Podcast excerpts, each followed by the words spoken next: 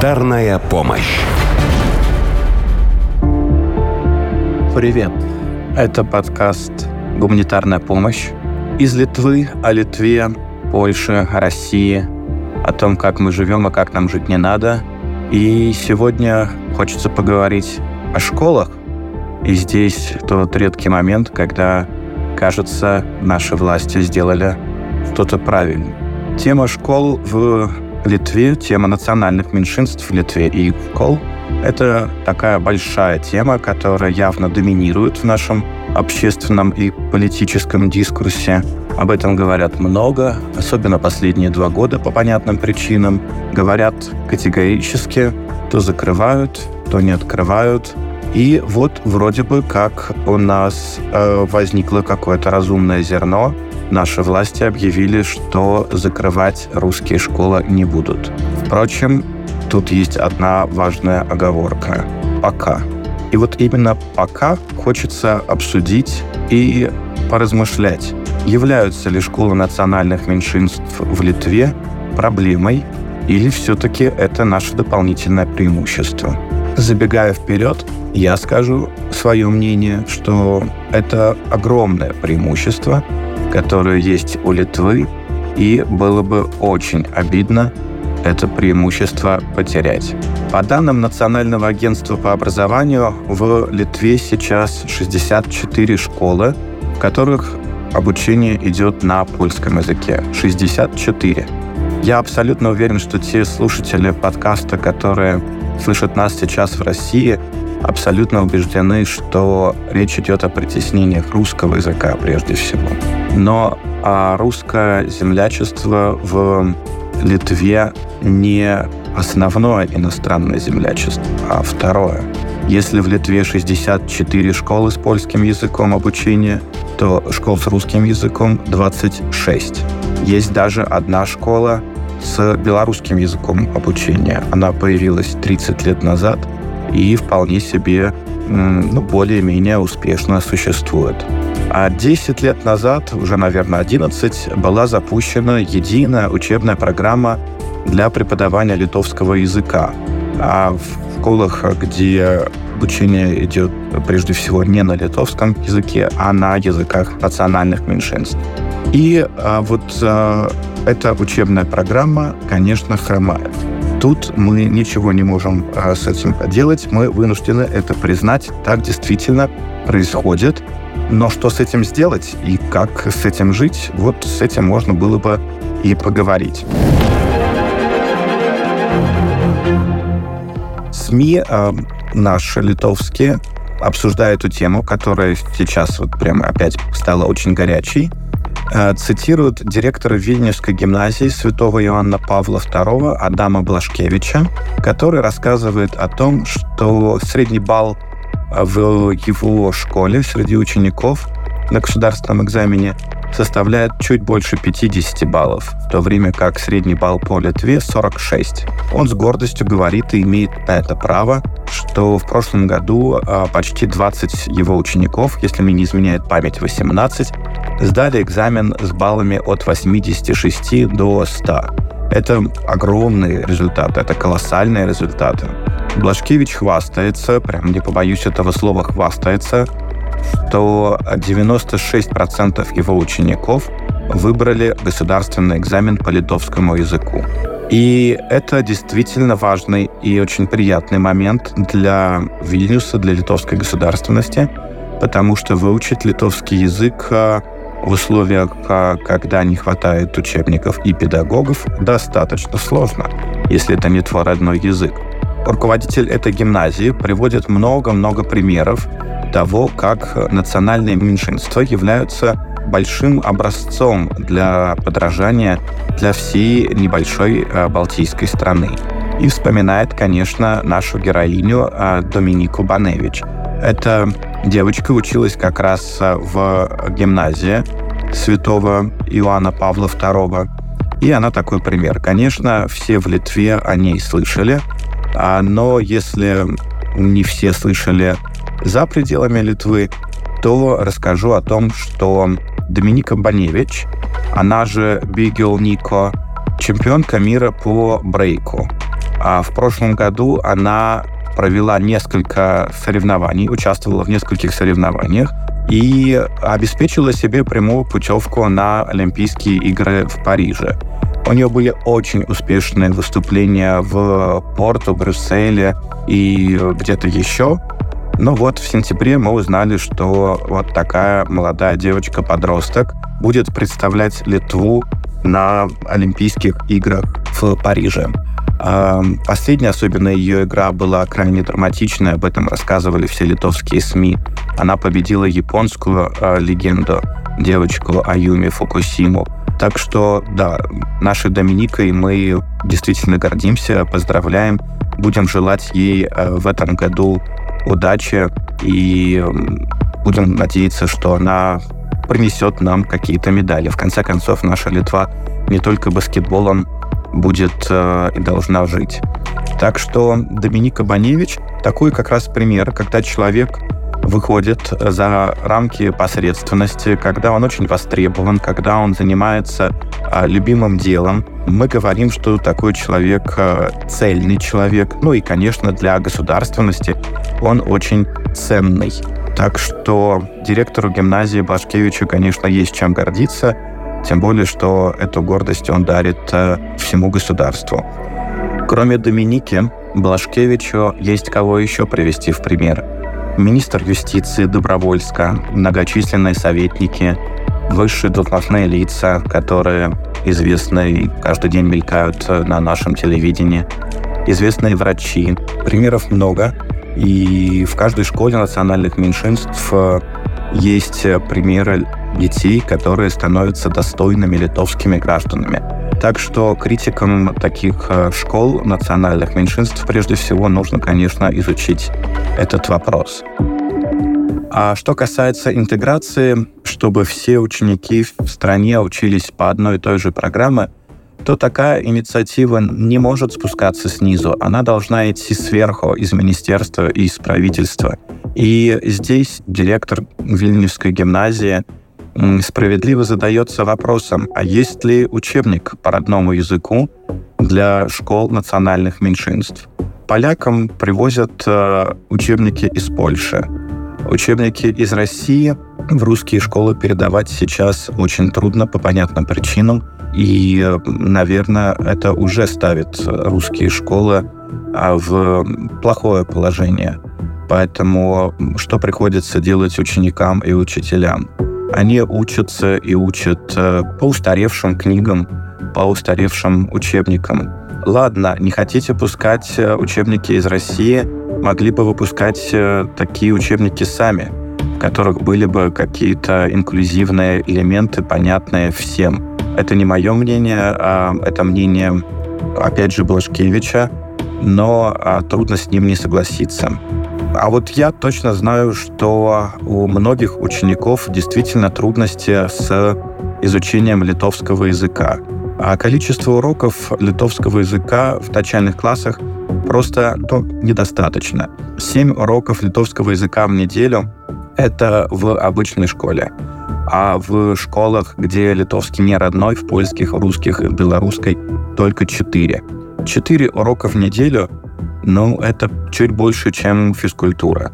Этого, конечно, недостаточно для того, чтобы овладеть э, в должной мере государственным языком.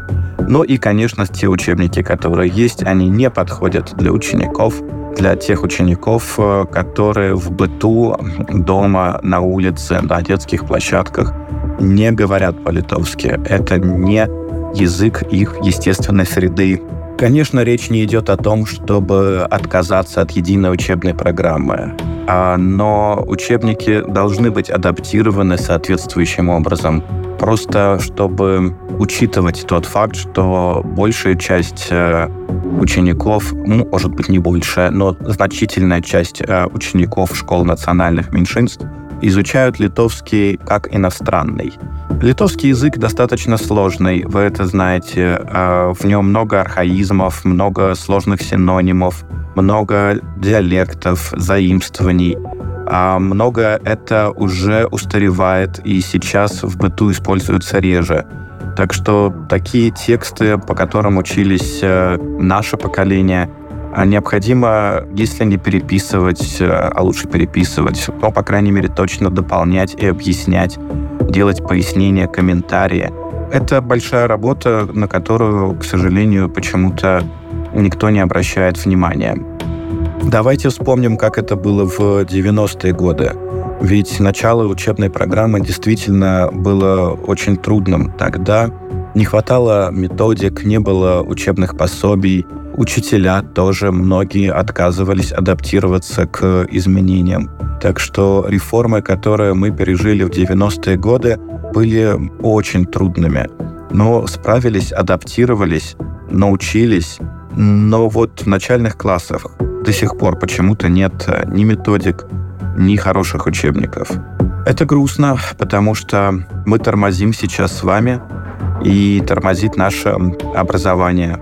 А то, что мы должны знать государственный язык, э, любой человек, выбравший Литву, родившийся в Литве, это неоспоримо. Но это не только азы для высшего образования или там для жизни в целом. Это просто базовая ценность на одном литовском языке мы с вами все равно далеко не уедем. Тут нужен некий комплексный подход, который, к сожалению, в нашей стране сейчас никак не решается. И еще одна проблема, с которой мы тут сталкиваемся, большая проблема, это нехватка учителей. И больше с этой проблемой сталкиваются школы национальных меньшинств. В школах, во многих школах активно ищут учителей литовского языка, и пока все это происходит э, безуспешно. Недавно была публикация, где директор польской гимназии в э, нашем Вильнюсе рассказала, что активно ищет преподавателя и уже два года не может, не может найти. А те преподаватели, которые есть, преподаватели литовского языка, работают э, много, на полторы, на две ставки. И это тоже сказывается на качестве образования, потому что педагог э, устает и уже не в состоянии уделять должного внимания всем э, ученикам в той мере, как это было бы правильно. Та э, директор, которую цитируют СМИ, рассказывает о том, что ей самой приходится выходить к доске и совмещать работу руководителя учебного заведения с педагогической, что не одобряет э, высшее руководство. Тут отдельная тема. Насколько я помню, раньше часто директора совмещали руководящую работу с преподавательской, но теперь подход у чиновников такой, что быть менеджером одно, а педагогом другое. Спорная тема отдельная. Учителей литовского языка действительно мало. А в прошлом году Вильнюсский университет закончили всего 8 э, учителей литовского языка и литературы. Годом раньше их было 5. В университете Витаута Великого в 23 году было 5 педагогов, новых педагогов. Годом раньше 3. Конечно, такого количества педагогов на страну, пусть и не самую большую, но и не самую маленькую в Европейском Союзе, не так уж и мало. Из открытых источников мы видим, что служба занятости объявила 221 вакансию для учителей литовского языка. Их ищут почти в 30 муниципалитетах. И больше всего, конечно, там, где больше учеников – в Вильнюсе, Клайпеде, в Тракае. А вот с изучением русского языка а, вопреки мнению, которое часто приходится слышать за пределами Литовской Республики, той же России, да и в соседних балтийских странах. С изучением русского языка а, проблем до недавнего времени вообще в Литве не было. Только вот с февраля 22 года стало сложнее, когда новые исторические события а, внесли панику в высшие эшелоны власти, и началась политика по крайней мере, разговоры о, активной литвизации образования. Конечно, будущее русского языка в Литве на данный момент как-то ограничено, поскольку на нем висит такой груз э, политических систем. Я не говорю даже про последние два года. Тут много еще от царизма и от э, СССР. То, что в Литве хорошо помнят, э, знают – И несмотря на это, несмотря на это, большинство литовских школьников до сих пор выбирает русский язык как второй иностранный для изучения. И это впечатляющая цифра. Не могу до конца объяснить даже для себя, почему так происходит. Да и в русскоязычных школах в Литве учатся ведь не только дети россиян, не только этнические русские. Наоборот, э, вот в этом учебном году первоклассники с российским паспортом стали самой малочисленной группой в русскоязычных школах. А зато в них есть граждане Литвы, Белоруссии, Украины. В детских садах Литвы тоже до сих пор сохраняется возможность вести занятия на языке национальных меньшинств, в том числе, ну, конечно, на русском и польском языках. Но все же правильней уделять э, внимание и государственному языку, и внедрять его там, где этот литовский язык э, пригодится для жизни, карьеры, для работы, для защиты государственных интересов. Это не должно быть в ущерб русскому или польскому языку. Для этого нужен необходимый э, важный э, баланс. А вот найти его наши чиновники никак не могут. Что тут хочется и важно отметить? Э, дело в том, что дети в наших школах, конечно, по-разному обеспечены. И здесь возникает необычная и неожиданная закономерность. Дети из менее обеспеченных семей часто лучше успевают по литовскому языку и часто учатся лучше а, в небольших населенных пунктах. Частично это можно объяснить э, модными веяниями, гаджетами и так далее. У детей из небогатых семей меньше умных устройств, они меньше проводят времени в ТикТоке, меньше смотрят мультики и не только на YouTube. Скорее всего, у них дома нет э, большого телевизора, так что они смотрят то, что предлагает стандартная литовская телепрограмма. Ребенку, который обучается в школе для национальных меньшинств нужно в несколько раз больше времени или усилий, чтобы достичь э, такого же уровня знаний литовского языка, как э, это делают его литовские сверстники. А наибольшие трудности, конечно, у учеников, которые живут э, в деревнях, на селе, и наиболее удалены от крупных городов и поселков. Даже если найти там какую-нибудь школу, дополнительную группу, кружок, вряд ли он будет на литовском языке. А в нашей деревне литовский язык, его почти не слышно грустное явление, которое подтвердят те, э, кто часто выезжает за пределы наших больших городов. Но это приводит к интересному явлению. Столичные родители становятся более смелыми и сами начинают поддерживать школы национальных меньшинств. Как я уже сказал, в этом году русских детей не так уж много в русскоязычных школах. Литовцы тоже приходят учиться в русскоязычные школы. Также приходят учиться и в польские школы. И для многих э, родителей такое решение отдать своего ребенка в такую школу вполне естественное, потому что они считают, что литовский язык он все равно там выучит, а заодно освоит полезный иностранный язык. Конечно, в столице, в Вильнюсе, в каком-нибудь большом другом городе, Каунасе, Клайпеде, отношение к такому проще. У взрослых меньше комплексов, взрослые больше верят в своих э, детей, и если они сами плохо говорят э, по-литовски или по-русски, то бросают своего ребенка вот в такую новую среду и надеются, что ребенок разберется, адаптируется. Не всегда, конечно, так происходит, но сейчас такое явление, и сейчас мы видим, как это часто а, происходит. А вот что из этого выйдет, мы узнаем, наверное, когда дети подрастут а, и выберут какой-то один язык для своего основного общения.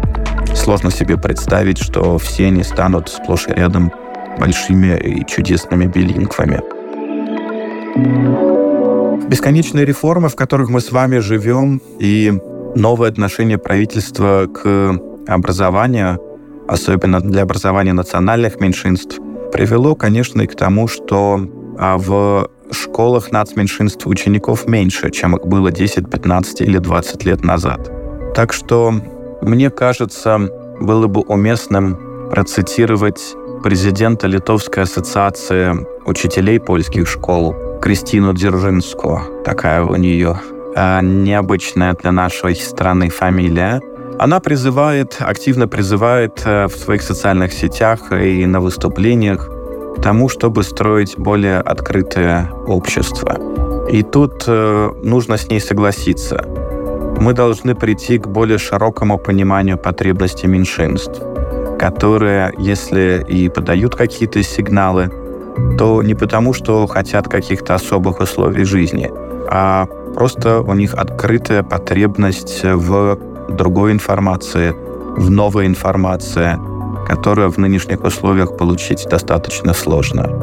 Польские учебные заведения в Литве признают, что проблемы для национальных меньшинств необходимо решать на национальном уровне. Отталкиваясь от этого, можно помочь и русским школам. Нельзя просто придумать и ввести какую-то очередную реформу. Сегодня мы видим, что учителя и литовского языка и литературы, и учителя иностранных языков, а, русского, польского, европейских языков, по большому счету брошены на произвол судьбы. Нет диалога, нет участия государства а, в том, как устроено образование в польских и русских школах. Без этого будет а, мало прогресса. Об этом говорит Кристина Дзержинска. Я готов подписаться под ее словами.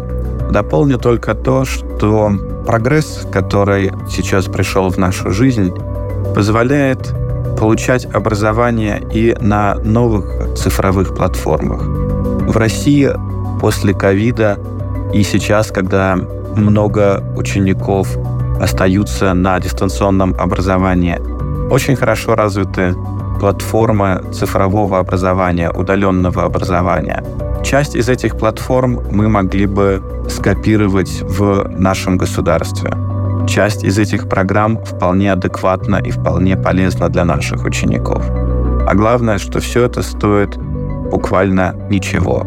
Вот когда наши чиновники будут в следующий раз говорить о том, что русским школам и польским школам нужно жить иначе, мне очень хочется, чтобы они вспомнили о том, что часть наших соседей уже провели большие реформы образования и вполне успешные реформы образования. И воспользоваться результатами их труда было бы всем полезно. И детям, и взрослым. Услышимся в следующий раз. Это подкаст «Гуманитарная помощь», в котором мы рассказываем о том, что не так или так в нашем литовском государстве. Услышимся.